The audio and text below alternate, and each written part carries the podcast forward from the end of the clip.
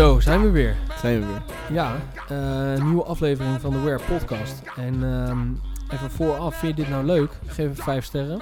Eh, of minder, maar laat dan wel even weten wat je niet leuk vond of wat beter kan. Want dat kan. We staan altijd open voor feedback. Eh, want we willen graag dan verbeteren voor jou. Maar als je het leuk vindt, laat het ook vooral weten.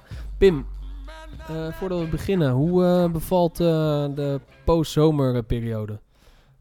Die bevalt goed. Ik ehm, ben klaar voor een, een nieuwe start. Een nieuwe start. Nieuw year, nieuw me. Jij persoonlijk? Ja, ik denk het wel, ja. Het is ehm, veel leuke feestjes gehad deze zomer. En nu is het tijd voor eh, het serieuzere werk. Ik kan me nog een aantal eh, afleveringen geleden herinneren dat, je, dat het de Post eh, Lowlands podcast voor je was. Zo. Die heb ik gevoeld, ja. Kijk met spijt terug. Ja? nee, dat is niet waar. Kijk, dat is niet helemaal waar, maar ik moet wel zeggen dat die wel intenser voelde als de voorgaande keren. En misschien is dat ook wel weer een teken of zo. Ja, nou ja, het is september. Ehm, lekker, want dan begint eigenlijk alles weer. Bijna. Ik ben in september jarig. Ja. Dat is ook heel erg leuk. Ehm, alles is welkom. Stuurt naar eh ons adres. weet je, taart, noem maar op. Eh, nee, september is heel leuk, omdat alles weer een beetje begint. Heb ik het gevoel. Wat ook begint is de file. Dat vind ik minder leuk. Ehm, Jij moet straks een stuk verder rijden ook, hè? Ja, dat is wel 15 minuutjes verder. Eh, wel nog dezelfde route, alleen iets, iets verder nog. Ja. Eh, dat vind ik echt minder leuk, dat meen ik oprecht. Want ik vind de, de, vanaf juni ga je al merken dat je gewoon doorrijdt. En dat vind ik heerlijk. Maar goed, positief gezien begint alles weer in september. Zowel de school als de business. En eh, ja, mensen zijn weer lekker bezig. En we merken ook altijd het laatste kwartaal van het jaar... is dat eh, ja, heel veel bedrijven, met initiatieven... die willen weer lekker eh, laatste dingen doen. En, Samenwerken, dingen doen. ja, samenwerken met een knal eruit richting de feestdagen. En ik vind, ja, dat geeft altijd wel een lekker energiek gevoel. En wij merken het hier ook. Want het is knijt druk. We is zijn leuke druk, dingen, ja. leuke dingen bezig. Orders gaan door het dak. Dankjewel daarvoor trouwens als je luistert. Nou, zeker. Want eh, je zal het bijna vergeten. Maar we, we zijn ook gewoon een eh, webshop waar je, ja, we moeten gewoon dingen verkopen.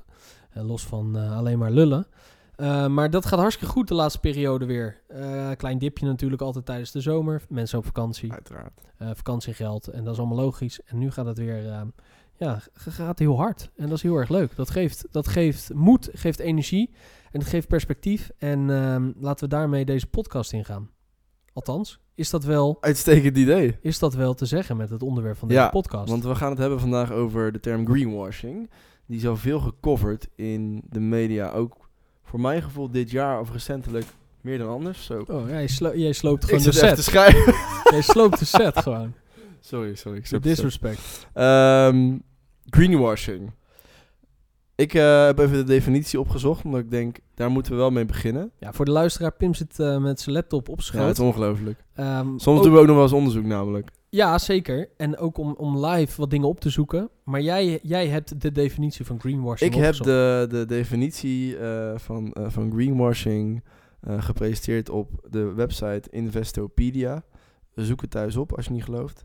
En hier staat greenwashing, the act of providing the public or investors with misleading or outright false information about the environmental impact of a company's products and operations.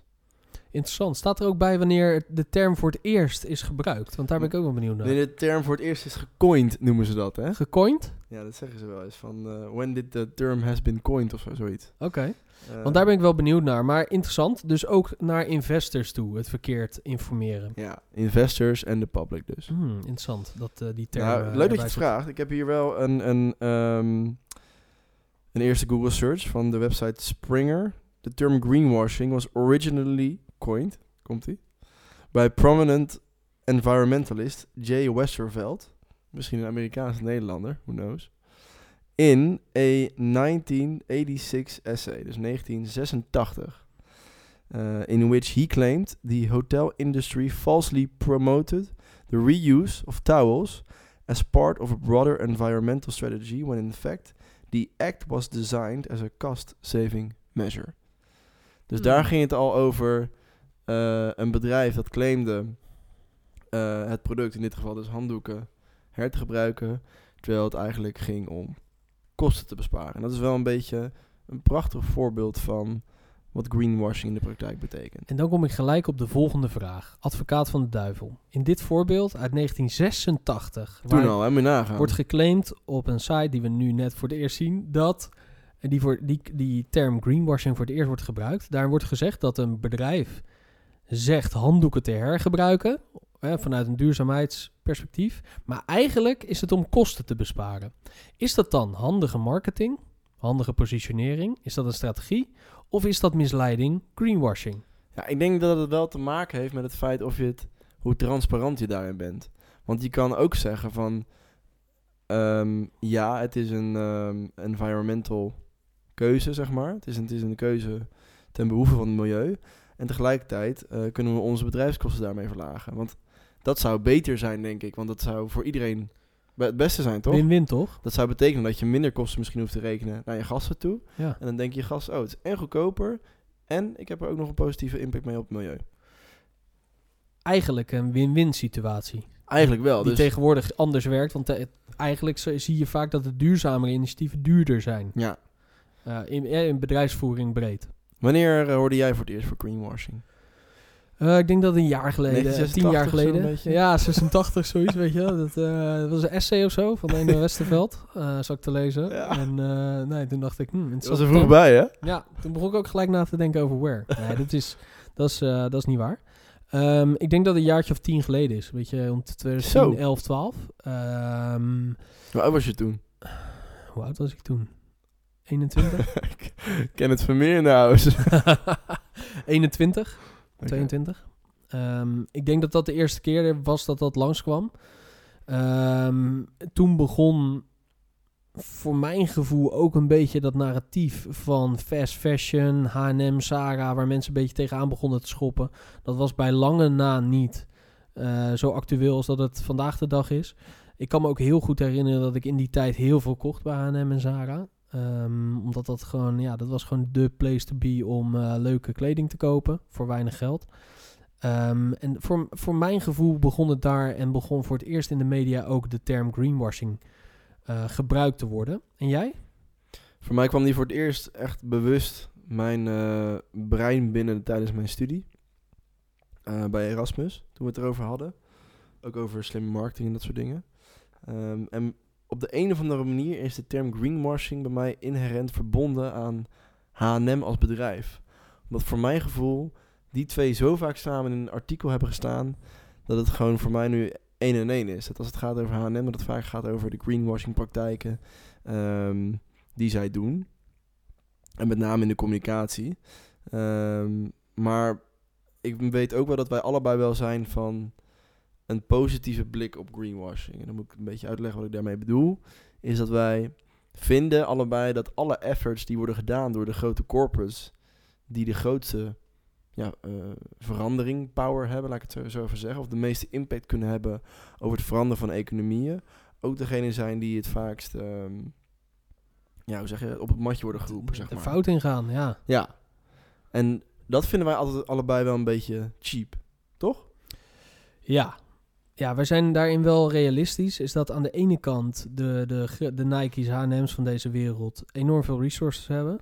Eh, veel meer dan, eh, dan eh, heel veel andere bedrijfjes. En daarmee komt ook verantwoordelijkheid. En die verantwoordelijkheid die gaat veel verder dan alleen de verantwoordelijkheid over eh, mensen en milieu. Want bij zo'n bedrijf werken ook gewoon honderdduizenden mensen die hun gezin te eten geven en elke dag daaraan werken. En in Hard voor werken, Ja, eh, hun best doen. en niet alleen maar, dat zijn echt niet, dat is echt niet de board, eh, de investeerders, die aandeelhouders die daar dividenden elk jaar plussen en winsten. Nee, dat zijn gewoon hardwerkende mensen die bij zo'n bedrijf werken.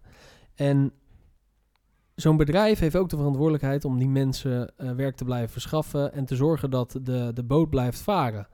En dat is een hele grote De boot. olietanker. De olietanker, ja. En dat die boot, die, die kan niet ineens 180 graden draaien. Wij kunnen dat wel. Wij kunnen nu iets bedenken en het nu gaan doen. Nou, bij, bij, de, bij dit soort corporates werkt dat gewoon anders. En ze doen iets ehm, wat ze al heel lang doen. Dat doen ze vaak niet allemaal even, even groen of eh, even verantwoord. En ook niet voor, eh, de, de, met de beste werkomstandigheden in het oosten, bedoel ik dan. In de, in de fabrieken. Maar- Patagonia natuurlijk recent Ja, Belangrijk voordeel. Ja, Eh, dat is- voordeel. dat is wel Voorbeeld. eentje. zeker. Dat is wel eentje die we zo even, even erbij kunnen halen. Ja. Maar wij zitten daar wel altijd realistisch in. Kijk, vind ik het vervelend dat ik bij de benzinepomp bij de Shell word gevraagd of ik iets wil doneren om bomen te planten voor de Shell. Daar een mooi foldertje van krijg. Ja, daar, vind- daar word ik echt heel, heel, heel recalcitrant van. Dat vind ik echt heel vervelend. Dat, dat, dat, dat vind ik echt zo stom. Dan denk ik echt, jongens, kom op. Ehm, Denk je dat ik een mogol ben of zo? ja, maar aan de andere kant zijn wij ook, eh, we weten ook nu een beetje hoe het werkt met ehm, een bedrijf eh, runnend houden, eh, kostefficiënt zijn versus de juiste keuzes maken die ethisch verantwoord zijn. Ja, ik denk dat er ook wel een fundamenteel verschil is als het gaat om greenwashing. eh, of het gebruikt wordt in het voordeel van het bedrijf. Ehm, want in dit geval, over het, eh, de, dat het voor het eerst gebruikt werd, gaat het inderdaad om een, kostenbesparing, wat ook in het voordeel van het bedrijf is. Maar wat, wat mij dan met name, ehm, wat ik vervelend vind, is als het gaat om hogere omzetten die worden behaald door producten een eh, groene kleur te geven, heel praktisch. Of bio te noemen bijvoorbeeld, terwijl dat helemaal niet zo, eh, zo is. Waardoor de hogere marges kunnen gevraagd worden en mensen een, een, een vals gevoel geven dat ze een goede keuze maken. Dat, Ja. zijn, dat is voor mij wel echt greenwashing in de praktijk. Dat is misleiding gewoon. Dat is gewoon misleiding inderdaad. Of Waar komt je- washing eigenlijk vandaan in greenwashing? Waarvoor is het washing?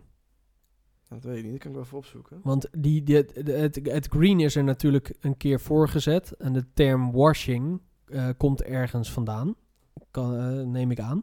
Want je hebt ook purpose washing. Ja, purpose washing inderdaad. Je hebt ook pride washing, klopt het toch?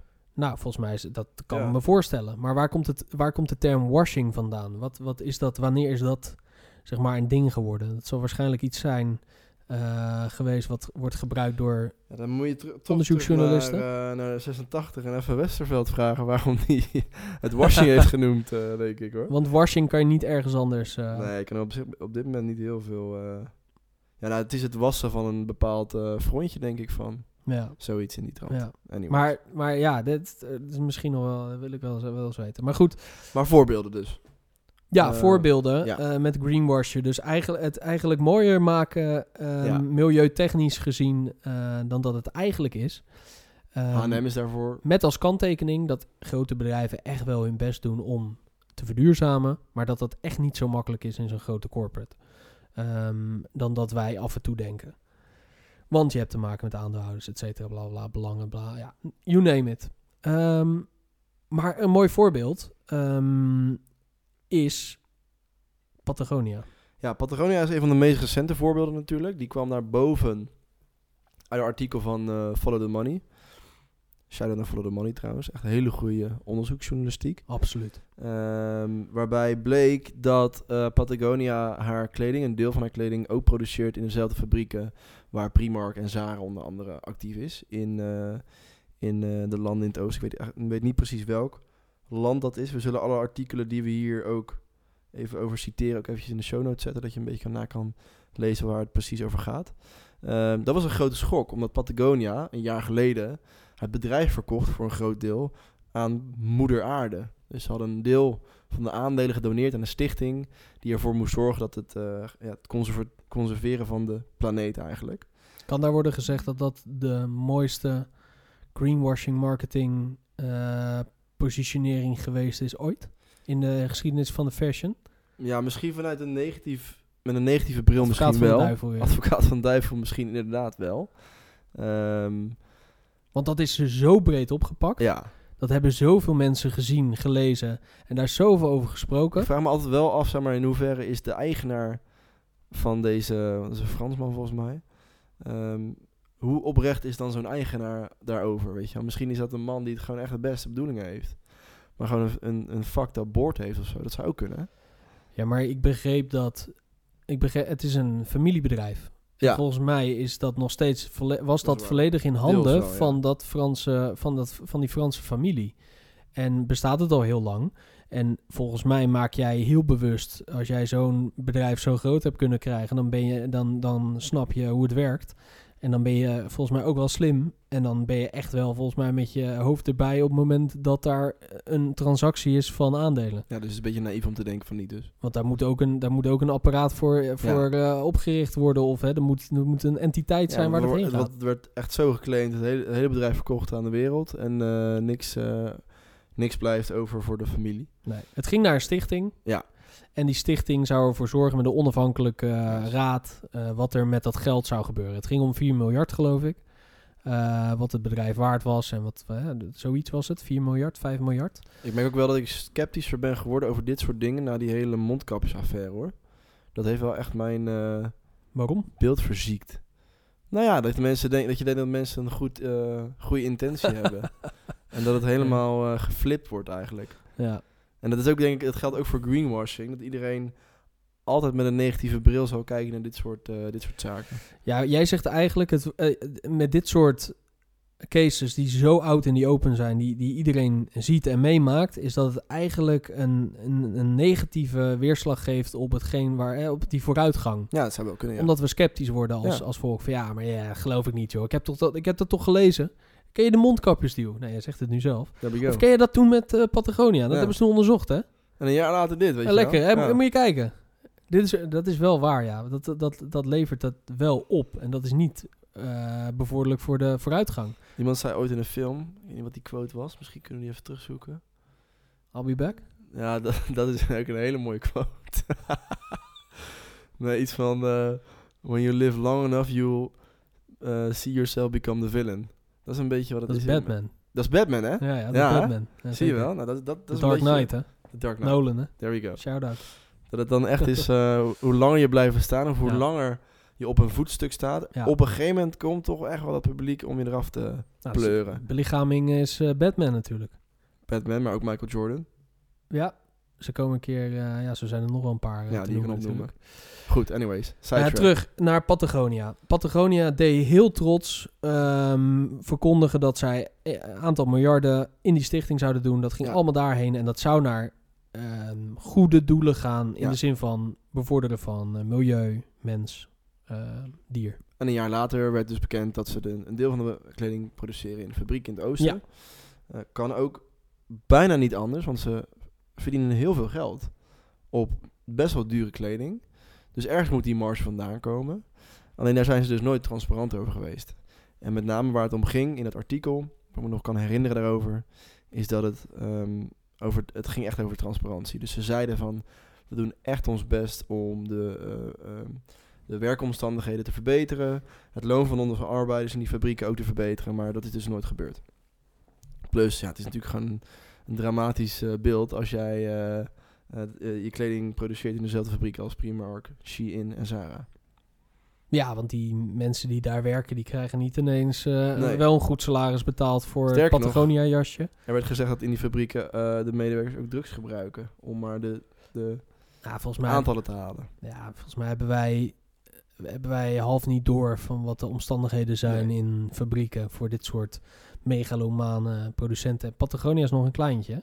Dat is nog echt een klein inderdaad, vergeleken met die grote producenten. Dat is echt een klein, als je ziet naar wat de productieaantallen zijn, dat, dat, is, echt, dat is echt nog een kleine, klein merkje. Maar kan jij herinneren wanneer die trend soort van gaande was, wanneer je in de H&M-winkels ook echt dingen ge- eh, tegenkwam over die, die, die ehm, ja, stamp of approval, zeg maar, weet je wel, die, die goedkeuringen, die, dat, dat overal, eh, dat, dat de kleur groen steeds meer werd gebruikt.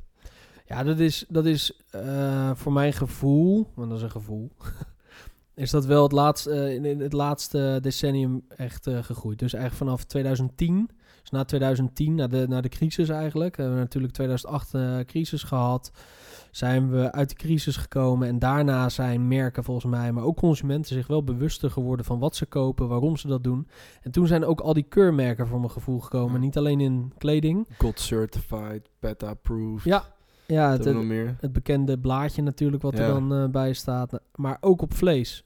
Eh, ook iets. In de supermarkt zijn we natuurlijk ook veel bewuster geworden van wat we innemen, hoeveel calorieën daarin zitten, hoeveel suikers en dat het er ook op moet staan. Dus eh, we hebben daarin echt heel veel stappen gemaakt in mijn gevoel eh, in die afgelopen tien jaar. Ja. En jij? Ja, en dat, datzelfde heb ik ook wel. En ik zie ook al gewoon, als ik nog de winkelstraat... Ik liep laatst toevallig in de CNA. Ehm, en ehm, Om te, wat ging je daar kopen?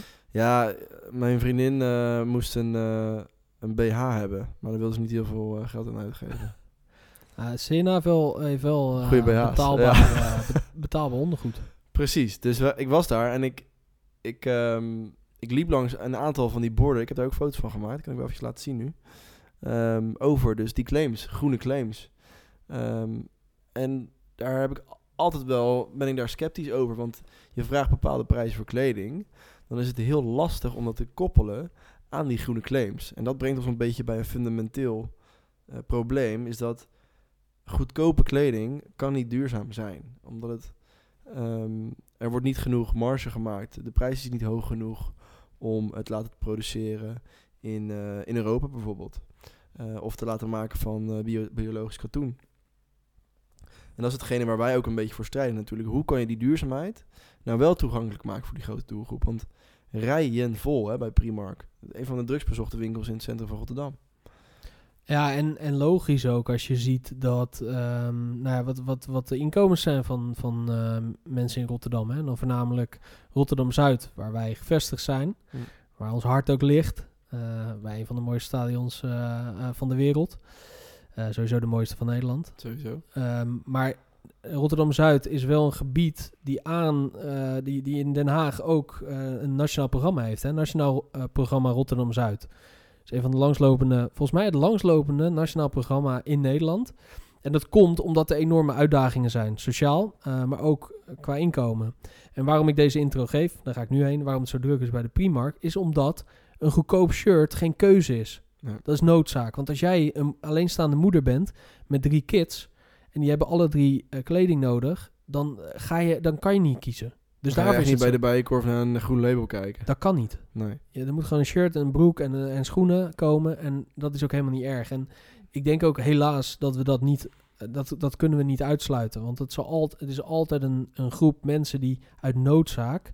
ehm, ja, voor de goedkopere keuze moet gaan. En hetzelfde voor vlees. Die gaan, Plus, je hebt ook te maken met eh, het in stand houden van lokale economieën in, eh, in de hele wereld. Want als je nu zou zeggen van, joh, H&M wat jullie doen, dat kan niet, dat mag niet meer. Sluit al je fabrieken in, eh, in Bangladesh of eh, Vietnam.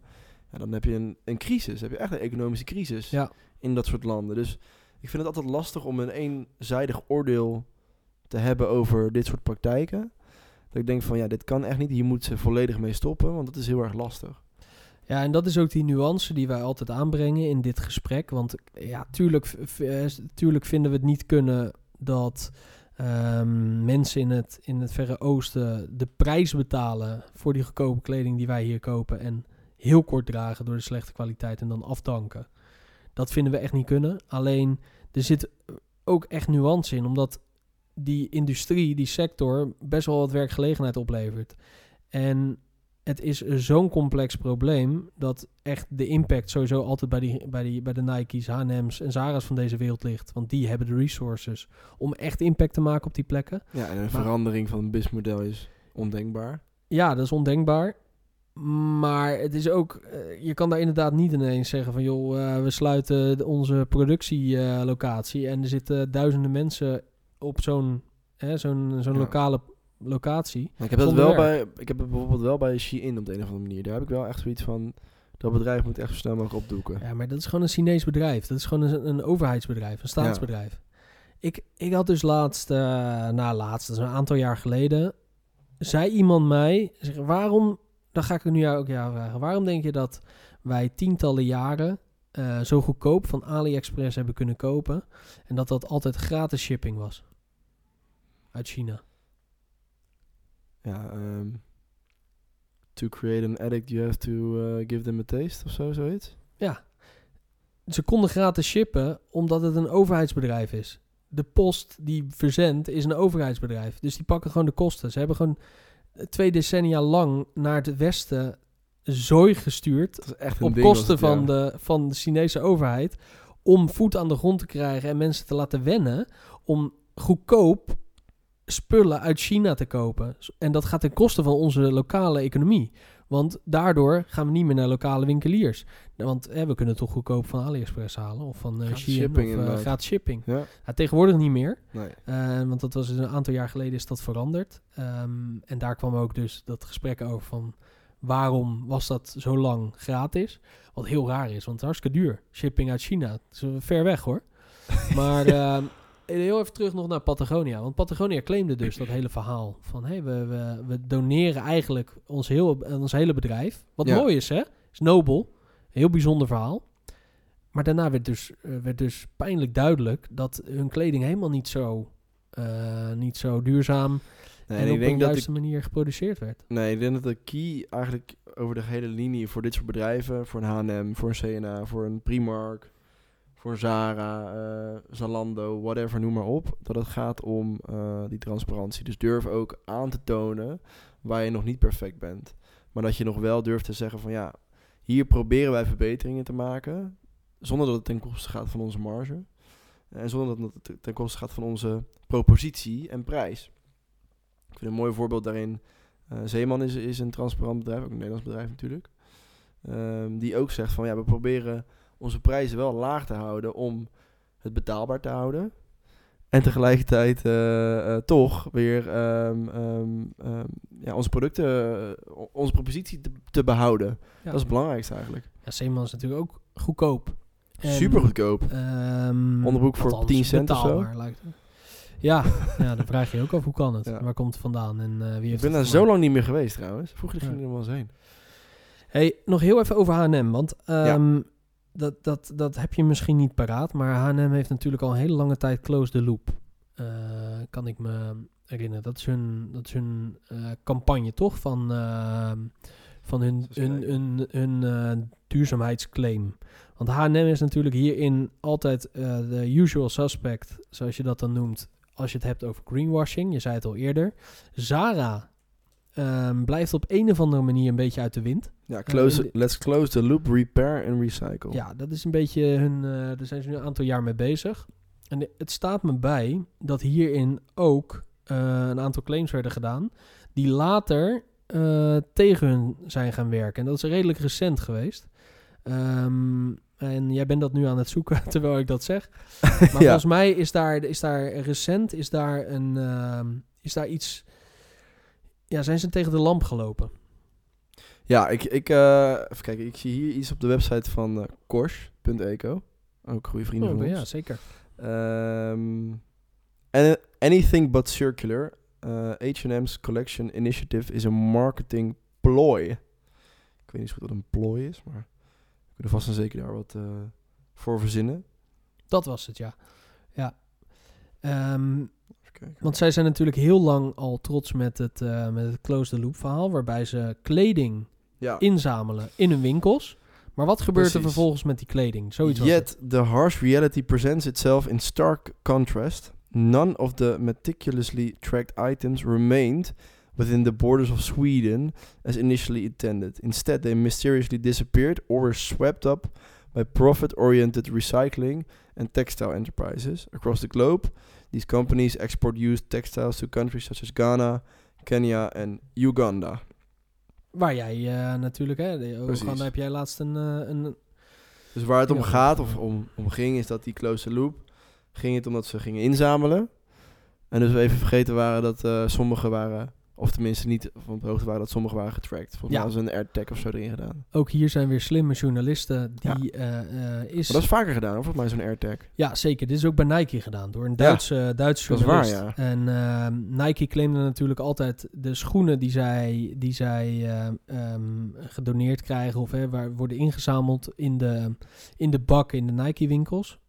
dat die werden gegrind in... Um, Um, in sportvelden of in hè, de Nike Grind. Nou, toen heeft een slimme, slimme journalist daar zijn zender in gedaan en uh, kon die die schoen van plek tot plek tracken. Ik denk dat we deze link ook even, want het is een heel mooi artikel. Ja, we gaan alles eventjes droppen. Gaan we, gaan we even kijken, want dan kan je dat, dat uh, zelf eens lezen. En toen bleek dat er ook nieuwe schoenen gewoon in die velden gingen. Vooral voornamelijk nieuwe schoenen, laat ik het zo zeggen. Um, en dat gebeurt hier natuurlijk ook weer, waarin zo'n H&M zo trots, zo ijdel is met close the loop, reuse, recycle, et cetera. En dat bedoelen wij met die... Met Zo'n die beetje arrogantie. Misplaatste arrogantie. dat, is, dat bedoelen wij met die transparantie. Wees gewoon transparant. Van jongens, we zamelen kleding in, maar wij kunnen niet alles in Zweden verwerken. Dat claimen we ook niet. We doen ons best, maar dit is het percentage wat we nu kunnen verwerken. Waarom is dat? Dat komt hier en hier en hierdoor. En we werken eraan om dat te verbeteren. En hou je consument in de loop. Zo heet het zelfs. Eh, hou ze op de Dat hoogte. is de volgende campa- campagne. Ja, Keep your consumer in the loop. En, en, en dat, dat zijn natuurlijk wel pijnlijke dingen. En daarvoor is het zo waanzinnig dat er journalisten zijn die denken van... joh, ik doe er gewoon eens een tracker in. Wat gebeurt er nou daadwerkelijk Ja. met die kleding? En het is ook heel logisch. Het is ook niet erg, want die kleding kan niet allemaal verwerkt worden in Nederland. Maar dat weten ook, wij ook. ik kan me ook wel voorstellen dat je als consument, als Of je nu luistert, als luisteraar denkt van ja, ik zie gewoon door de eh, groene boom het bos niet meer. Al die claims die links en rechts op me worden afgevuurd. Hoe kan ik nou checken of dat nou echt wat, wat waar is en wat niet waar is? Eh, nou, lieve mensen, daar hebben we een oplossing voor. Namelijk eh, de website Good On You. Die laat zien of de duurzame claims van bedrijven ook hout snijden. Dus als je je wilt inlezen, als je jezelf wilt informeren, check dan eventjes de website Good On You. Als je iets wilt bestellen. Goeie tip. Dus eigenlijk, eh, eigenlijk een keurmerk eh, Ja. voor, eh, voor, of in ieder geval... Dus even opzoeken wat, iets. op welk level H&M zit, bijvoorbeeld. Geven ze een cijfer? Wat, hoe ze doen ze dat dan? Nee, ze geven een soort van... ja, ja, een- wel een rating, maar niet, niet een cijfer volgens mij hoor. Even kijken. Oké. Ja, dat is wel, dat is wel een goede tip. Als je, maar ook om, als je geïnteresseerd bent over wat, wat er nou allemaal gebeurt en, en ehm, wil ja, zien hoe hebben dus... eh, bij H&M staat It's a Start. Oh ja. En dat is dus een ratings. Sustainability rating, Planet, People, Animals. En als we bijvoorbeeld Patagonia opzoeken. Misschien zijn die gedaald in rating. Bij Patagonia staat good. Dus ook niet great, zeg maar. Nee. Oké, Dus ze zijn wel realistisch. dat is wel een hele goede tip. Ja. Ja, ik denk ook, maar dat is even tot slot eh, toewerken naar het, naar het einde, is, ik ben wel benieuwd hoe jij daarnaar kijkt, is door dit soort eh, claims, maar ook door dit soort, nou ja, eh, gevallen dat eigenlijk die merken weer tegen de lamp aanlopen en dat je dat dan weer leest als consument, krijg je steeds minder vertrouwen in die grote bedrijven. Ehm, en vertrouwen, en dat, eh, dat, dat, dat mist heel erg. Hoe kunnen we er nou voor zorgen dat we mensen meekrijgen, nu hebben we het over consumenten, maar gewoon algemeen mensen, in die vooruitgang, die andere kant waar we op moeten, of in ieder geval het verbeteren. Dus beter omgaan met, ehm, met dieren, beter vlees eten, eh, wat lokaler geproduceerd is, maar ook kleding. Maar da- daarin is natuurlijk ook grotere onderwerpen zoals eh, ehm, eh, climate, eh, climate change, hè, waar ook heel veel, heel veel tegenstrijdigheden in zijn. Hoe kunnen we nou, ik weet dat het een hele moeilijke vraag is, ja, had je me wel had, had je de, al- had je het antwoord maar, dan kan je zo de Tweede Kamer in. Er is nog plek, eh, heb ik gehoord. Ja, zo, heel veel er ja. is heel veel plek. Verdien Ehm, meer dan hier, denk ik. Maar hoe kunnen we nou zorgen dat we die consument op een juiste manier meekrijgen en mee kunnen laten bewegen? Nou ja, als het gaat om die greenwashing, dat soort claims, als dat soort claims worden, eh, ja, hoe zeg je dat, eh, worden gebackfired. Ik vind het ook wel echt te, te wijten aan de mensen die die campagnes maken. Ik vind het, wel, ik vind het zwaar amateuristisch. Elke keer denk ik wel bij mezelf van, jongens, jongens, dit moet je beter weten. Ehm, maar hoe we dat ja, beter kunnen doen, is toch wel het, het, het goede voorbeeld geven. Of de mensen, of de, de bedrijven die het goede voorbeeld geven, meer in de spotlight zetten. En een soort van. We hebben de gesprekken gehad natuurlijk in de Tweede Kamer. Daar was CNA ook eh, aanwezig, toevallig. Shein niet. Shein niet, uiteindelijk wel uitgenodigd, niet gekomen. Ehm, maar ehm, om met elkaar in gesprek te gaan. En laat je, durf je als groot bedrijf ook te laten adviseren door kleinere spelers die het wel goed doen. En, en, en durf je ook eh, kwetsbaar op te stellen. En wat jij ook zegt, en wat, wat, wat ook steeds terugkomt, het thema transparantie. Durf transparant te zijn over de dingen die je nog niet goed doet. En zorg dat je daar helder over communiceert. Dat is het belangrijkste voor de consument, denk ik, om de juiste keuze te maken. En ook om dat vertrouwen te creëren. Ja, en dus ook vertrouwen te creëren. terug te winnen eigenlijk. En het is ook een stukje gewenning, hè? want mensen zijn ook gewend om ergens te shoppen, ergens een kleding te kopen. En die habit moeten we ook proberen te doorbreken. Door ook meer te kijken naar tweedehands items. Ja. Oké. Zal ik vertellen wat ik dan... eh, Nee, dat boeit me eigenlijk niet Nee, nee, Nee. dat dacht ik al. Gaan Ja. we gewoon naar het einde. Daarvoor bleef ik ook stil. I know. Eh, nou ja, goed verhaal. Nou, dit was de podcast. Nee, ik denk, ik denk dat omdat het vertrouwen te creëren is inderdaad eh, wa- wa- wat, denk ik belangrijk is en wat we proberen te doen met onder andere deze podcast. eh, maar ook met al onze content, is dat we ook die consument meenemen in, in dat verhaal. En het door onze ogen vertellen. Want kijk, wij zijn, wij zijn ook pas hiermee bezig. Hè? We zijn, zitten pas in die wereld. Het is onze bubbel. We zijn er elke dag mee bezig. Ik kan me voorstellen dat als je eh, daar niet in zit, dat je er echt niet elke dag mee bezig bent. Maar we merken wel steeds meer mensen die wel zoiets hebben van... hey, wat daar gebeurt, dat vind ik interessant. Eh, ik weet niet helemaal wat er gebeurt. Ik weet niet helemaal wat mijn mening erover is. Maar ik wil er wel meer over weten om te zorgen dat ik daar iets over kan, een mening over kan gaan vormen. En eh, daarin is informatiedeling gewoon heel erg belangrijk. En, eh, Information is key, hè?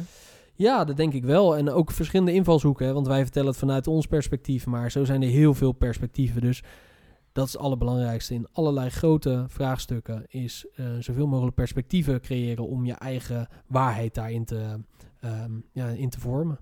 Dus ehm, nou, en daarmee eh, eh, komt het einde aan deze podcast. Die ging over een specifiek onderwerp, greenwashing. Onze eerste, eh, hoe zeg je dat?